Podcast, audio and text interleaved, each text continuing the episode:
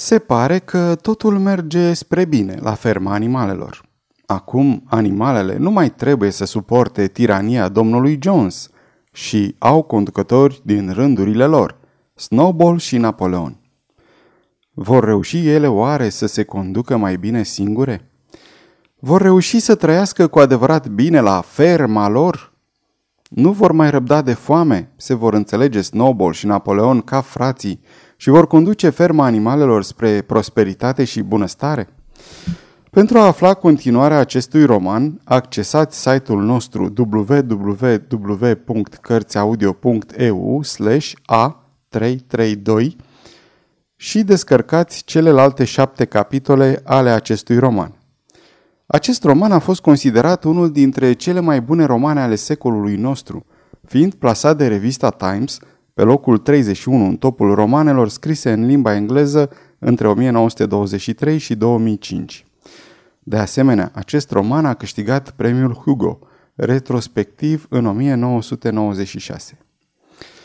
Pentru mine personal, care am apucat să trăiesc câțiva ani în perioada comunistă, unele pasaje sunt dureros de familiare. Și mă refer aici la odele adresate conducătorului, dar și la alte aspecte pe care le veți descoperi singuri ascultând acest roman. Mi-a plăcut foarte mult articolul scris de Irina Maria Manea în revista Historia, din care voi reproduce în continuare un fragment.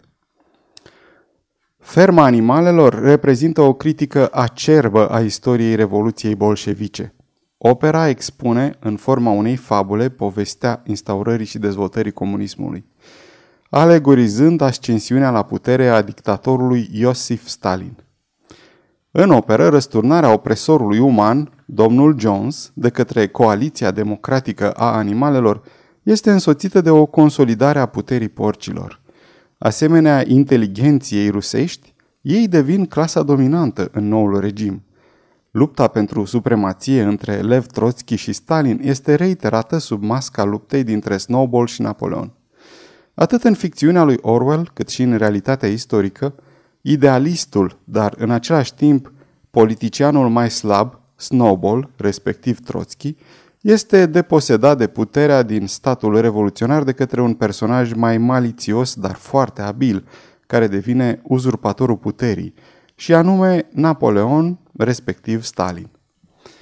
Vă dorim audiție plăcută și nu uitați, vizitați www.cărțiaudio.eu a332. Mulțumesc!